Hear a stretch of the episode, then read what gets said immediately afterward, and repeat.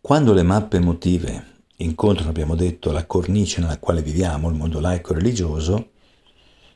si fa strada il terzo e ultimo elemento che entra in modo molto forte, molto deciso sulla, chiamiamola, definizione della tua autostima, e cioè l'interpretazione di ciò che ti è accaduto man mano che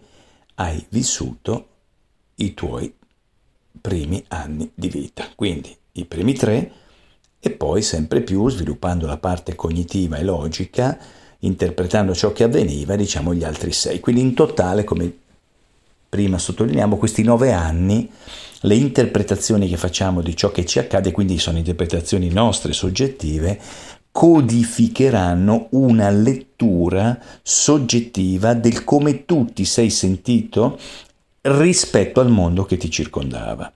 Quindi si inizia a far strada il sé ideale, così chiamato, che corrisponde a come un individuo vorrebbe essere, no? ciò che vorrebbe avere, ciò che vorrebbe raggiungere, riuscire a fare, ottenere, cioè quindi rappresentare una sorta di livello di prestazione possibile o di possesso possibile verso se stessi e verso la società che ci circonda. E poi c'è il sé autopercepito, che nasce invece come conseguenza delle interpretazioni che io faccio di me, rispetto alle azioni che io compio, e quindi in particolar modo rispetto al raggiungimento del sé ideale. Cioè se il sé ideale è ciò che io presumo sia utile raggiungere, ottenere o fare per avere un certo riconoscimento personale e sociale, cioè sentirmi adeguato, corretto, coerente, accettato, io ipotizzo un qualcosa. Il sé autopercepito è come io mi rendo conto, io mi stimo, cioè mi valorizzo nel pensare che posso raggiungere quel sé ideale. E quindi sono quelle interpretazioni che faccio di me no? rispetto alle azioni che agisco, che compio, per pensare di potercela o non potercela fare per raggiungere il sé ideale. Quindi non, non, non, è un aiuto per noi ripetersi con una buona frequenza ehm, quello che avrebbe dovuto essere o quello che avremmo dovuto fare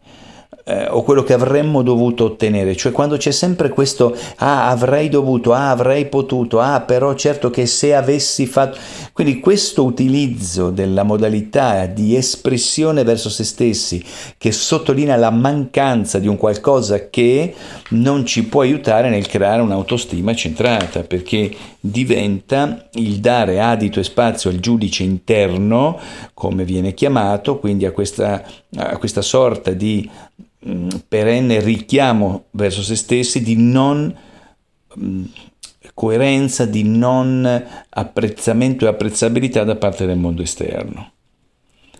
E quindi quando facciamo così è perché stiamo in realtà parlando e descrivendoci,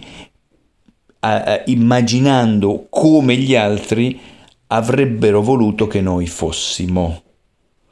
Quindi questo è un passaggio importante, non ti senti ha svalutato per quello che tu non sei riuscito a fare, ma la svalutazione che provi verso te stesso e rispetto a quello che gli altri ti hanno detto che avresti dovuto fare. Guarda che questo è un passaggio fondamentale. Ti prego di riflettere, di prendere il taccuino e di scrivere di eventuali pensieri o degli aspetti, dei ricordi, dei richiami, delle scene, degli eventi che ti portano a sottolineare il fatto che in effetti molte volte quando sono stato richiamato, quando non ero sufficientemente adeguato, lo ero per dei crismi, dei canoni, delle prestazioni esterne e non perché io non mi sentissi così, ma mi ci hanno fatto sentire rispetto a quello che mi hanno detto che avrei dovuto fare o ottenere o dire o raggiungere.